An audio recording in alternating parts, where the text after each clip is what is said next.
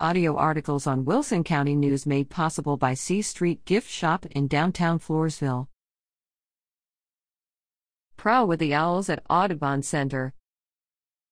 Explore nature at night at the Mitchell Lake Audubon Center during the Family Winter Owl Prowl on Friday, January 26, from 6 to 8 p.m. This special nature night hike will take place at 10750 Pleasanton Road in San Antonio. All ages are welcome to learn about owl adaptations, learn who might be calling, and investigate owl pellets. Hot chocolate will be served after the hike to warm up. This is a free event, but space is limited. Registration is required at Mitchell Lake. Audubon.org